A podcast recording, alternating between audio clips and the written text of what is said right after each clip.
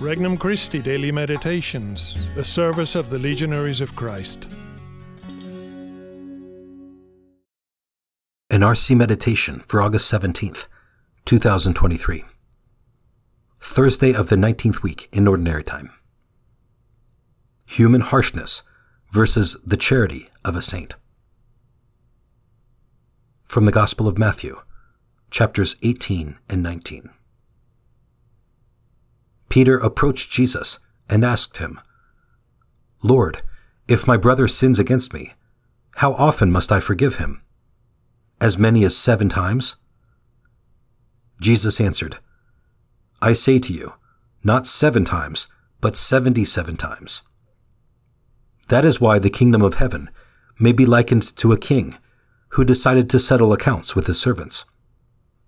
When he began the accounting, a debtor was brought before him who owed him a huge amount. Since he had no way of paying it back, his master ordered him to be sold, along with his wife, his children, and all his property, in payment of the debt. At that, the servant fell down, did him homage, and said, Be patient with me, and I will pay you back in full. Moved with compassion, the master of that servant let him go and forgave him the loan. When that servant had left, he found one of his fellow servants who owed him a much smaller amount. He seized him and started to choke him, demanding, Pay back what you owe. Falling to his knees, his fellow servant begged him, Be patient with me, and I will pay you back. But he refused. Instead, he had the fellow servant put in prison until he paid back the debt. Now, when his fellow servants saw what had happened, they were deeply disturbed, and went to their master and reported the whole affair. His master summoned him and said to him, You wicked servant, I forgave you your entire debt because you begged me to. Should you not have had pity on your fellow servant, as I had pity on you?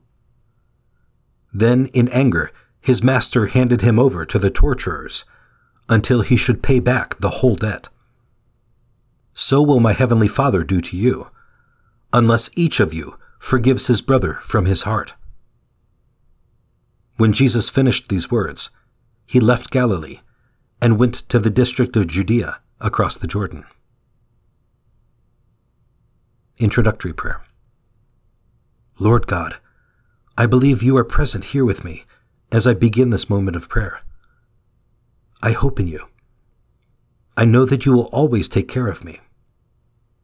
I want this time with you to be a sign of my love for you. I seek only to please you, without desiring any spiritual consolation for myself. Petition Lord, grant me a more forgiving heart. First reflection Human harshness. He seized him and started to choke him, demanding, Pay back what you owe. The Gospel gives a startling example of human harshness. History recalls another one. We celebrated his memorial Monday. In Auschwitz, the camp deputy commander, Karl Fritsch, decided that the most effective way to keep prisoners from trying to escape would be an overwhelming example of reprisal. Ten men in Block 13 were picked out for starvation. The thought of innocent men dying because of another's escape would definitely make anyone think twice about it. The master of our Lord's story is angry at the harshness of his servant. We can only imagine the Lord's anger at the harshness of a place like Auschwitz, called by Pope Benedict a place of horror and unprecedented mass crimes. May 28, 2006 let us purge our own hearts of the evil of harshness, which brings down such misery on our own soul.